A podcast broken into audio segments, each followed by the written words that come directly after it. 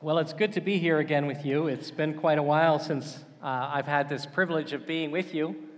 I see a lot of familiar faces, and it's good to see you and to worship with you today.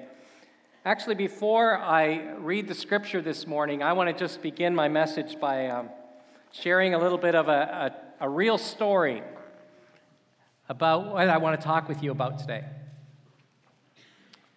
It actually is a story from very, very early in my ministry. It was while I was still a student at Calvin Seminary.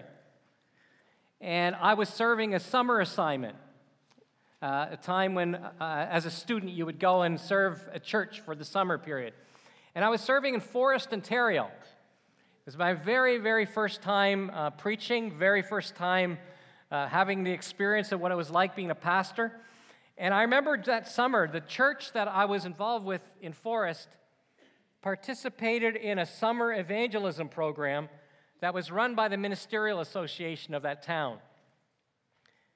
And I, we agreed. And I must say, um, on the case of some of our church, it was rather reluctantly, but we said, yes, we want to participate. And I'll never forget one part of that. Uh, it was the very first time that I was going to go and knock on some doors with an elder. And we were going to do some evangelistic calling. And I remember that first, very first door that we were going to knock on. We were sitting together in a car as we were waiting to go to that door and praying for God's blessing as we were going to, quote, evangelize the people on the other side of that first door. I'm not, I just recall uh, feeling this strong feeling that I didn't have a clue what I was doing. And I remember all these kinds of thoughts going through my mind. Like, who was I to knock on somebody's door and ask them about their relationship with God? How was I going to do that and not come off like some kind of a religious nut, acting as if I knew something they didn't know? And I remember actually as I was preparing for this message, I remember the feeling of thinking, I really don't want to come off like a vacuum cleaner salesman. Now, some of you are too young to know what that means, but years ago, there'd actually be salesmen that would come to your door, knock on your door to sell you a big, fancy, expensive, very expensive, remember how much they cost, a vacuum cleaner. And if you let them in the door, they could stay for an hour at least, and you just wanted them to leave. And I knew I didn't want to come off like that. And sitting in that car as I was praying with my elder for God's help, I remember just feeling this deep sense of fear. What in the world were we doing? And then we, our prayer ended. We got out of the car, and I can still remember the day. It was a hot day. The sun was blazing hot. I could still feel the heat. And there were a lot of children in the front yard, kind of screaming and crying like young kids love to do, and a couple of dogs in the backyard that were barking. And as we walked up, knocked on that screen door, it was one of those doors where you could kind of look inside and see the other side, and there were a lot of toys on the ground. Got a clear feeling that there was a lot of activity going on in this house, and there was a woman at the kitchen sink with her hands in the water washing dishes. And I remember the look in her face as she turned and looked at us. She brushed back her hair, wiped off some, some sweat from her forehead, and she glanced up at us, wondering what in the world we were doing. And I remember her gruff question What do you want? I don't remember exactly what we were going to say, but I do remember my elder opened his mouth first and he said something like this would you like us to tell you how to obtain eternal life? I know, not a great way to break the ice. and we knew it, and she knew it. But what I remember most about the story was in that awkward silence after that question, I remember she obviously had a sense of humor because this busy, busy mother said, Thank you, but I don't believe I could stand it. Hmm. And that was my first attempt at evangelism. Not exactly a stellar performance. And I have a hunch if um, Some of you, even as you came in the room, and um, if you looked at the title and you knew that there was going to be a survey later in the service and all of those different things, you probably thought, oh, evangelism, sharing my faith. And you probably thought that is the last thing I ever want to be caught doing. Maybe you have some stories yourself that sounded like the one I did, or you've heard enough to know that's not what you want to do. Communicating our faith to people can be a scary proposition. And just add to that the reality that most of the ways over the last 40 or 50 years that we've done it, uh, many of them, I would just want to just humbly say, even though God used some of them, many of them just don't work very well in today's world, if they ever did. Cold calling would be one of them, just kind of like what I was describing. Knocking on doors of people you don't know who probably want to visit from you as much as they want to go visit their dentist. Or standing on a street corner telling people they need to repent and be saved. And I tell you, I just heard this a couple of weeks ago, so it's fresh in my mind. There's people still doing this.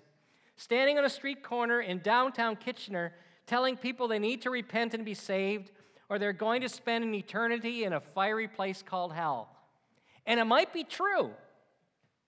Might be true, but I'm not so sure that's the way Jesus would want us to go about doing it.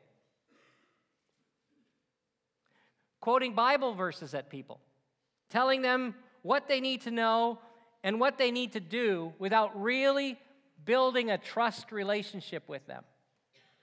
We all know what it feels like to be lectured at. Not a lot of fun. So, no wonder sharing your faith with other people is a scary and unwelcome proposition. Now, I want to just, if that's what it's like for us, just imagine what it's like for those of us that we are to share our faith with, what it feels like for them. Nobody wants to be somebody else's project. Isn't that right? There are many bad examples about how not to share our faith with other people. But here's what my goal is this morning, and then I'm going to get to the, the, the passage that we're going to look at. My goal this morning is to just ask you would you please just, just relax this morning? And I want to just encourage you to perhaps imagine how we can go about sharing our faith, what is important to us about Jesus Christ, with people in some ways that actually might connect with others and that I would really honestly think of doing. And I want to do that this morning by first of all reminding you of what God's mission is, and then I'll explain how I want to talk about that later. But I want to just start by looking at a passage in the Bible. You can take out your Bibles, or it's, I think the words will be up on the screen. Matthew 9, verses 35 to 38. And I want to just start by especially just highlighting a few things from this passage. It reads like this Jesus went through all the towns and villages, teaching in their synagogues, proclaiming the good news of the kingdom, and healing every disease and sickness. And when he saw the crowds, he had compassion on them because they were harassed and helpless like sheep without a shepherd. And then he said to his disciples, The harvest is plentiful, but the workers are few. Ask the Lord of the harvest, therefore, to send out workers into his harvest field. Now, if you just look at that passage a little bit more with me this morning, look what Jesus begins with, what he's doing. He's traveling through the towns and the villages, and he's teaching at their synagogues. That was a name for their places of worship. And as he's doing that, he's proclaiming the good news of the kingdom. Do you notice Matthew uses the word good news of the kingdom? He heals all their diseases and sicknesses, it says. Now, I want to just dwell for just a few moments on that term, the good news of the kingdom. It's helpful for us to know that that is a phrase that Matthew, in particular, of all the gospel writers, loves to use. In fact, he uses it 33 times in his gospel account good news of the kingdom. And I want to just highlight that this morning because if you're going to be involved in any way with sharing a message of Jesus with other people, it's good to remember what Jesus did. Wouldn't you agree? And what Jesus did is he shared the good news of the kingdom. Now that's really critical. I want you to just to let that settle in. He didn't come to beat people over the head. Now, if, if there's anybody who would have had a right to do that, Jesus could do that. And there were times, I'll admit, in the, in the Gospel of Matthew and others, where he appropriately chastised, warned, had some hard things to say to people. But all of these different places, when it talks about what Jesus did here, he said, it says he had good news of the kingdom to share. Now, I'm not sure what you call what my elder and I did in Forest that morning. Um, one thing I noticed was we're going door to door doing cold calling. When Jesus did it, he started at the places of worship. He talked with other people. He wanted them to experience and, and know what it was to be part of sharing this good news. It, very different than simply out of the blue starting knocking on doors and doing things like that. He came and he shared the good news. Now, and I think part of what he was doing when he said that was he knew that they would understand this. The God of Israel, Jesus is basically saying, is very close to you. He wants to intersect with your life. You know, one of the things, I'm not going to talk a lot about this today, but right after the good news, it says, he healed every sickness and every disease. And without getting into what that means exactly, and does he do that today, and that's a whole other message that I'll save for another time. But one thing I do think it means is this that he had a message to bring that was very practical. It was very interactive. It was close to them. It was like he was saying to them, I have good news to tell you. God is coming close. He's going to intersect with your life. It's going to affect your every single part of your life, and it's going to meet the needs that you have. I've come with this good news, not only that God is close, but He wants to do something in your life. In Jesus, God's kingdom is near. Now, read on a little bit further. It's kind of like now Jesus, Matthew invites us to take a 10,000 foot view in the next part of the passage. Okay? He says, when Jesus sees the crowds, they were, he had compassion on them because they were harassed and helpless like sheep without a shepherd. He's giving us a picture of what Jesus sees. And he uses a metaphor there that immediately in that audience they would have understood what it meant. They are like sheep without a shepherd. I don't think we get that one quite as much as they would have in the first century. But I'll tell you this sheep needed a shepherd. It's one thing. They don't do very well on their own. They depend on a shepherd to keep them safe, to make sure they have something to eat, to know that there's somebody's covering their back, somebody's going to be there for them when they feel lost. All of those different things. That's what people would have known what Jesus was talking about when he said they were like sheep without a shepherd. When Jesus looked at the crowds of people in those towns and villages, he saw sheep without a shepherd. Now, why is that important? Because when we talk about sharing your faith with other people, a fancy word for communicating the message of Jesus, we're talking about evangelism here. Don't you think it would be very good to have that same perspective that Jesus had? It's, I think that's why Matthew stopped there and he said, I want you to know when Jesus sees people, this is what he saw. He had compassion on them. Did you hear that? And I want to tell you before I say anything else, I think that's the one thing Jesus wants us to know. When you are sharing your faith with other people, when you're acting like Jesus did, you need to have that same perspective. Now, I don't know about you, what do you see when you see a crowd?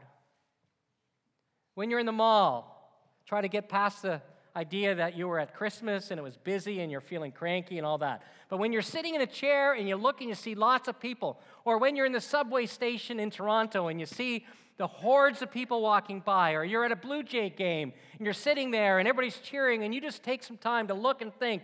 It says here that when Jesus saw that, there's something that got triggered for him in his heart, and it was compassion. He wanted, he saw what they were really going through. Now, I want to ask you this, friends, before we talk about uh, methods and how you share your faith and all this. When you see the crowds, do you see them through Jesus' eyes? Or do you see them through your preconceived ideas of how they are or aren't or what they should be like? And I want to really challenge you in this one that this really comes down to the very root of whether we as a congregation will be able to be one that God uses in the way He wants to use us to be His witnesses. Without compassion, without compassion, not very much is going to happen. Jesus looked at the crowds, He had compassion. And I really want to challenge you to say, I think He expects the same from His followers. If you think of any occasion of evangelism gone bad, this is probably where it comes to. Think of movies. There's so many of them where the Christian faith today has been characterized as not a very compassionate place. It usually comes down to this very thing that Jesus wants us to dwell on for a few moments. When you think of compassion, I want to ask you, you think of TV evangelists. Do you usually think of them as compassionate? Now, I want to just be honest. I, am not trying to get into, into TV evangelists' hearts, and I don't really know if they are or aren't. But the way they communicate, the way they're coming off, does it feel like they're really interested in the well being of those they're sharing their message with? Don't you think sometimes they look very angry? Some of them seem more interested in pointing out people's faults than they do having compassion. And I want to just say when you think of evangelism, what do you think of? Don't you think this is really maybe one of the reasons why some of us never step out of our comfort zone? That we somehow think we have to be something different than what Jesus was? I think we would do well to do like Jesus did it. The only kind of evangelism that's going to get me out of bed in the morning, I got to say, is when I can go and I have this perspective that Jesus gives of looking at the crowds looking around, even here at you, and going tomorrow morning when I'm walking around and knowing that when Jesus sees them, he had compassion on them because they were like sheep without a shepherd. I want to encourage you to try to wear that for a while. Go around and look at people with different eyes. Now, to really get practical this morning, to switch a little bit, one of the things I'd like to do is to talk a little bit about how we might begin to play that out in our lives, using this passage as the background. And I thought of a, a just trying to spell out for you a word. How do I effectively share my faith? And I'm just going to walk us through the word share and just say a little bit about each of those uh, letters of that word. The first one I want to do this morning is begin with the letter S in share. How do I begin to share my faith well? Number one, being sure of God's intentions. Being sure of what God's intentions are with people that I meet. I want to ask you this Are you sure? Do you know when you share your faith with somebody, are you, what do you believe God's intentions are in that? Maybe you never thought of that before, but I think it's really critical for me at least. I mean, no one in their right mind is going to stick their neck out invite people to come and know and experience a relationship with God if they don't believe to the bottom of their hearts that it's God who wants to introduce himself to them. If you aren't convinced about that, if you believe somehow that God's going to have some ulterior motives or he's going to do something to your friend or that person you meet that is harmful to them or that is not going to do exactly but show his heart to them, I believe you're never going to be somebody willing to stick your neck out and share your faith. Let's just turn around that a little, just for a moment to make the point I'm trying to make. Just imagine you meet a new friend. Somebody you you get to know them, they're a colleague at work, um, you hang out together, you just notice you, you like how they are, who they are, but you know that they're a person who, who even though you, you kind of connect with them, they don't have a relationship with God. You can tell it through their language, the way they, what they talk about, how they're struggling with something, they're stuck on a point. You get a feeling about that. Now, I'm starting to care a lot about this person. I tell you, do you think you will share your faith in Jesus Christ with that person if you think that when they meet that person, when they meet God, the one you're introducing them to, that, that they will be treated poorly. I don't think so. Just imagine, will you treat, will you show yourself or will you introduce that person to your friends if they're going to be snobbish, rude, or at a deeper level if they're going to shun him or turn him away? I think it's so critical when you begin to think about being a witness for God that you know for sure that you have good news to share of a God who really wants what is best for every single person you meet. You're not going to meet anybody that God doesn't want the best for them. The obvious question is how do you know that? How do you know that for sure? And here's where it gets really tricky. Because I, I grew up in the Christian Reformed Church and I went to catechism classes and I learned lots of theology. And I'm not going to get into all the intricacies of it, but I know we even, even teach some things that at times make it sound like, well, God, He's going to, you know, He knows exactly what's going to happen to each person. He knows down the road what's, whether they're in or they're out. He knows this, He knows that, He knows all of that stuff. And I, I remember growing up with all of that, and I got to tell you, it was not a very inspiring way to encourage me to say, I want to introduce people to God. It almost made it sound like God's doing it all anyway. So here I am. But then there's these passages in the scripture that kind of just make it a little bit more complex than at least how I was always taught who God is. And I'll give you one of them 2 Peter 3, verse 9. And this is Peter's words. It says, God isn't late with his promises as some measure lateness. He is restraining himself on account of you. Now, think of this as the big picture, the context here is talking about why is God allowing so much bad stuff going on in the world and all the things. And I tell you, beginning of the year 2016, there's a lot of bad stuff. And I don't know you pray this way, but sometimes I go, God, why didn't you just come? Look at what we're doing with your world. Why are you delaying? Why is it taking so long?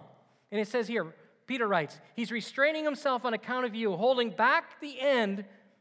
Notice this because he doesn't want anyone lost. He's giving everyone space and time to change. Now, what's that verse telling you about God? It's talking about his intentions. Even gives a hint at why he allows some bad stuff to happen in the world without doing what he could do and saying, Enough! But even more importantly, I think it tells us this that God's heart beats strongly for people who are far away from Him. Do you remember Jesus' view of the crowd? He doesn't want people to stay there. And I don't know all the ins and outs theologically of what that means, and please don't come after the message and tell me all these different things. All I'm telling you is this is part of the Bible. It's that mystery of knowing that God he does the work of raising up faith in people. On the other hand, he invites everybody to come to himself. And somewhere in the middle of that, I live and you live. That's the place where we are, the mystery of the gospel. In fact, I don't want to go this far because I know God, I don't want to give God human characteristics, but thinking of it in terms that we understand. And please, again, I know God doesn't do this, but to help get the point, I think this bothers God enough that it keeps him awake at night, so to speak. Figuratively speaking, it gives him ulcers, it makes him lose his appetite. He's waiting, he's agonizing. He doesn't want anyone lost. In fact, it bothers him so much. I think this is a pretty, this shows you how much it bothers God. He is delaying coming and restoring everything to the way it should be. He's delaying that because his heart is heavy for those who need to hear about him. I don't know how that jives with your perspective of God and your part in the whole equation. But I tell you this Peter tells us this is what God is like.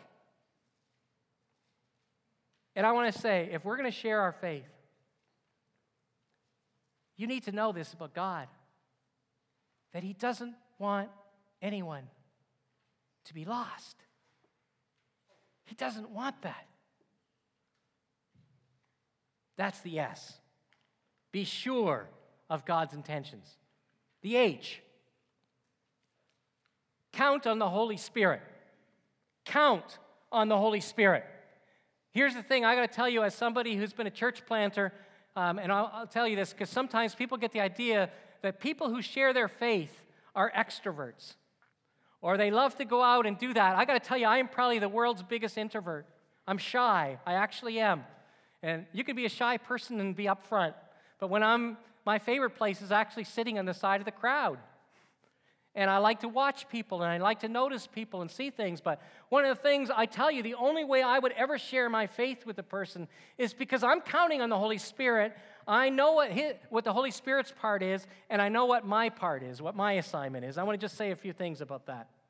Jesus in the book of Acts, uh, Jesus quoted by Luke in the book of Acts, chapter 1, verse 8, says, But you will receive power when the Holy Spirit comes on you, and you will be my witnesses in Jerusalem and in all Judea and Samaria and to the ends of the earth.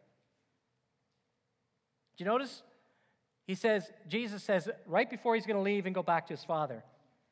And I'm doing this, he says, but you're going to receive power when the Holy Spirit comes. Now, there's a whole message about the Holy Spirit again. We could have a couple of more, a whole series on it. But one important thing Jesus tells his disciples that the power is going to come. Don't do anything until my Holy Spirit comes. And when he comes, he's going to give you power. Why? What's the purpose of the power?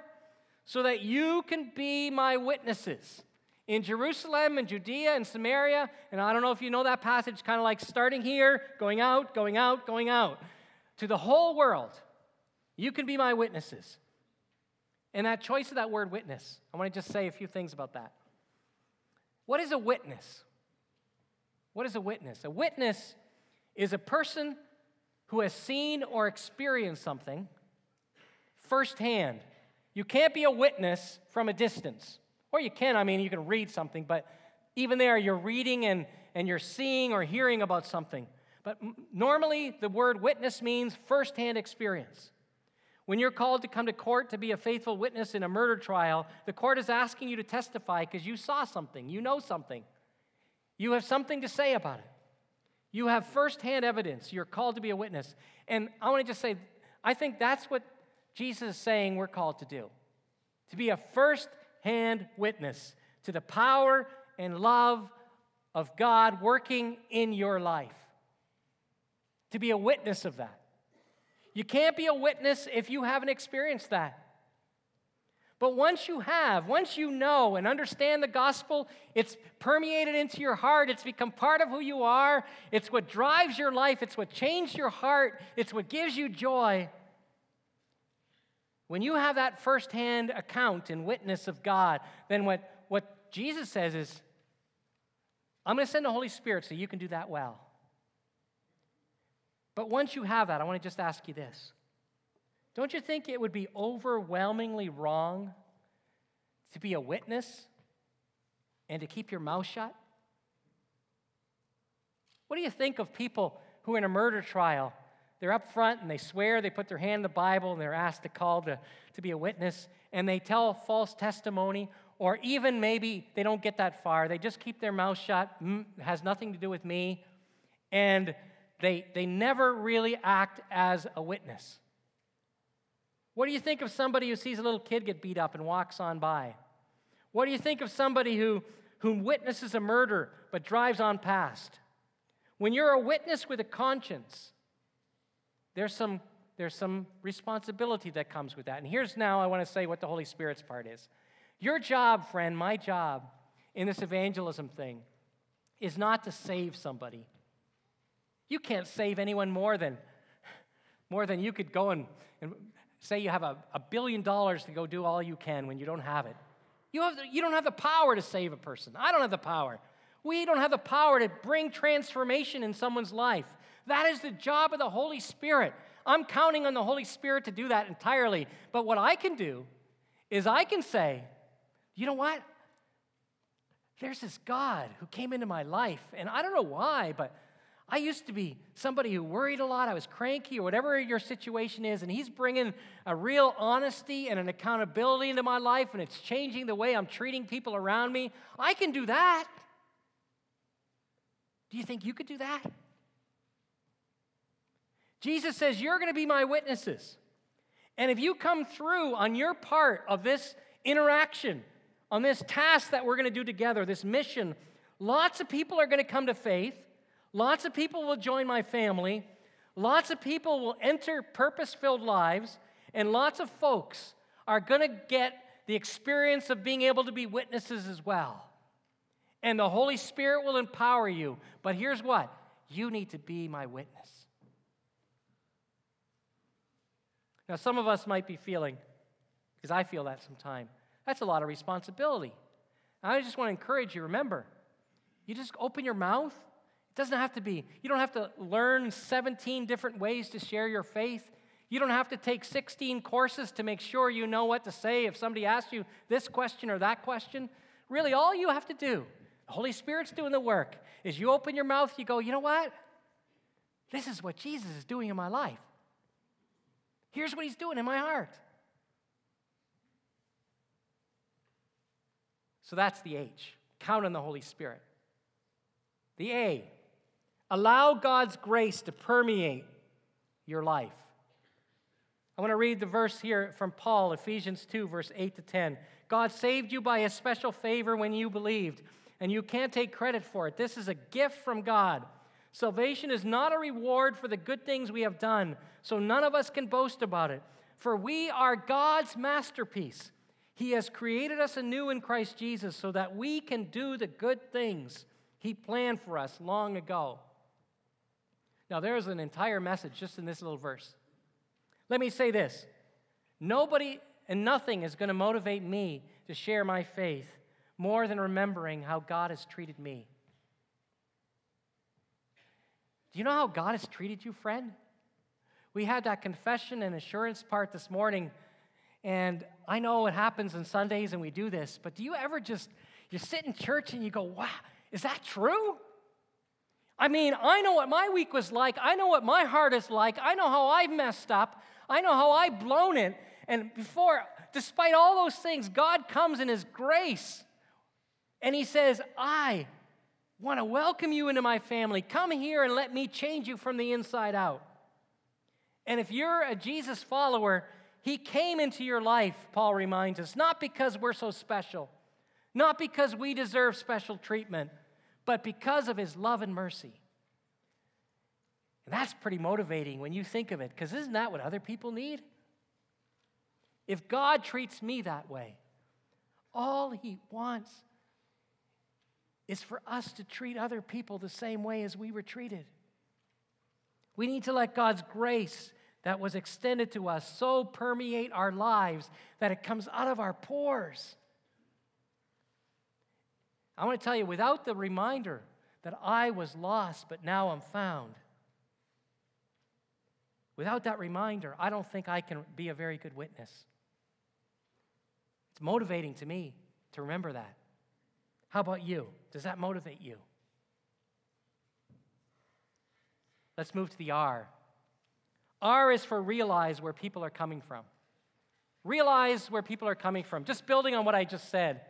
You know, one of the things always strikes me somebody who's been a church planter, I've seen people mess up a lot.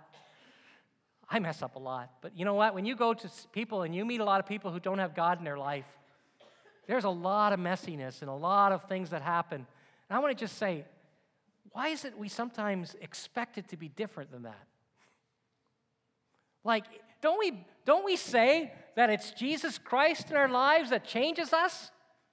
So when you look at people and their lives are messy and, and they're acting in ways that you go, what in the world is going on around me? I want to just say, realize where people are coming from. They are coming from a place where they don't know God. And one of the best things you can do is just relax in that, get used to a little messiness. And then honor where they're coming from and listen to them and hear their struggles and know their stories. After all, there's nothing more precious to somebody when somebody actually listens to them, hears their story without judgment, figures out where they're coming from. When somebody does that, it's very unique in our world today. Whenever you want to share and be a witness to somebody else. Begin by getting to know them and letting them get to know you. And I would encourage you letting them get to know you, warts and all. Not the sanitized version, warts and all. Because it's God's grace that we're introducing them to. It's Jesus. Not that I'm a great person, it's Jesus working in me that I want them to see. Listen again, Ephesians 2, verse 4. But God is so rich in mercy, He loved us so very much that even while we were dead because of our sins, He gave us life when He raised us up. I love how God came to me when I wasn't ready to come to Him. And He came and He started working in my heart and started making me alive and awake to what He is all about. And that's the thing that changed me. I don't know what it was for you, but I had lots of stuff in my life but he came and he promised. And I just believe it's very important we give the same benefit to other people that we meet. We owe other people that. So that's the R. Realize where people are coming from. I want to end now, and I don't know if, if I did my part to get us out by 11:30. Exercise humility and gentleness. Paul writes one more thing. Therefore, I, a prisoner for serving the Lord, beg you to live a life worthy of your calling, for you have been called by God. Be humble and gentle. Be patient with each other, making allowances for each other's faults because of your love. Now, I know that's first of all talking about the inside the church, but I think it has application for what we're talking about here as well. Over the years, I got to tell you, as a church planter, I probably had uh, hundreds of conversations with people who were not Christians about their faith. It's amazing. One benefit of being a pastor is some people get scared off, but others, they'll open up and say things to you you don't believe. Just, ah, it comes out. And I hear the same chorus over and over and over again. And it's usually questions like this. Please, I'm not trying to make us feel guilty as much as just please hear this. Why do religious people seem so judgmental. That's one thing I've heard. Here's another one. Why do religious people seem like they got it so all together? That's another one I've heard a lot.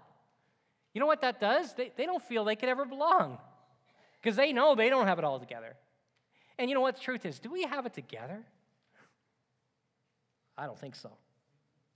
Now, I know that's a blanket criticism, but I think we need to hear it. The message of, the, of salvation, the message of Christianity in North America today, is clouded by all the conversations that, first of all, come off like we know what we're talking about, critical of everything else going on, or blanket statement like we have it together and they don't. I want to tell you everything I've said so far this morning. Remember Jesus when he looked at the crowds, he looked at them and he had compassion. He had compassion for them. I want to just say this to you. Please hear me. If you're a follower of Jesus, you have a calling. Sharing your faith, being a witness, is not something for missionaries that are going to Africa. It's not something for a few crazy extroverts. It's not something for people with the gift of evangelism. Sometimes I hate spiritual gift tests. They compartmentalize things and say, You're going to do that, I'm going to do that. I want to just tell you, this comes with the territory. And in your own way, out of who you are, will you, will you dare to say, God, will you show me some people today? I just want to be a good witness for you. And when you get an opportunity, you don't have to start having a spiel or a script or anything else. Tell people what God is doing in your life and be honest. Do it with humility with gentleness. Why is that so critical? Because God's reputation is at stake.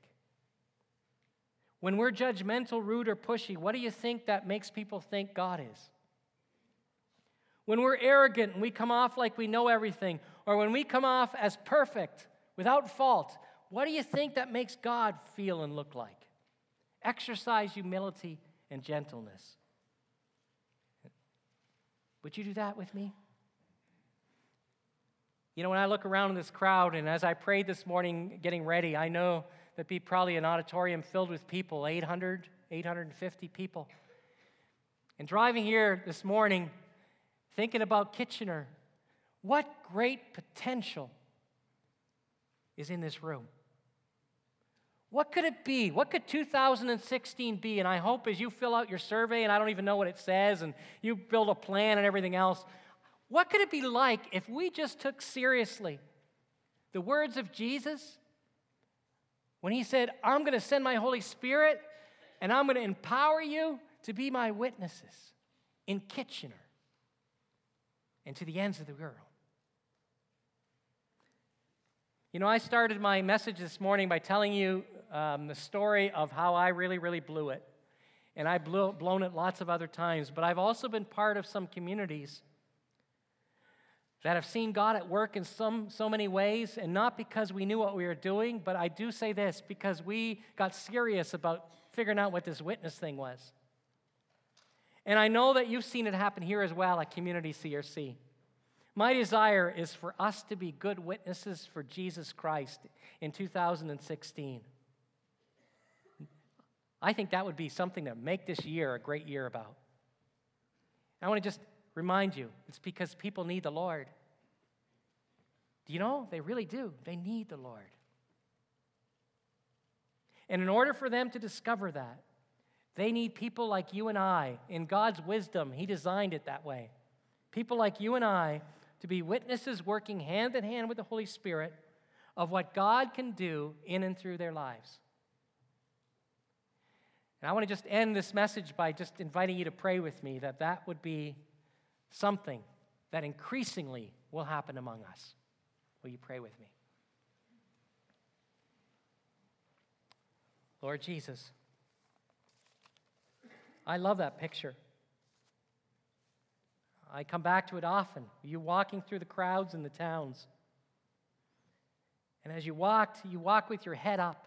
And you looked around and you saw people in the marketplace, people in the synagogues, people on the road. And Matthew points out to us that you had compassion on them. That image means so much. God, that you have compassion on us. I thank you, Lord, that you have compassion on the people of this room. Not only did you come to them and introduce yourself to them through their parents, through a friendship, through a hard situation in their life, whatever it was, you came in your grace and you reminded them that they are important to you. Lord, will you remind us that there are many others that need to hear that same thing? And help us to get over whatever blockages the devil likes to put in our way to make us think we can't be part of that. Remind us that we are your witnesses. We will witness what you are doing in our lives. I pray, Lord Jesus, that you'll give us that conviction. You'll give us that hope, and you'll give us an expectation that you will work in and through us. We ask this in your name. Amen.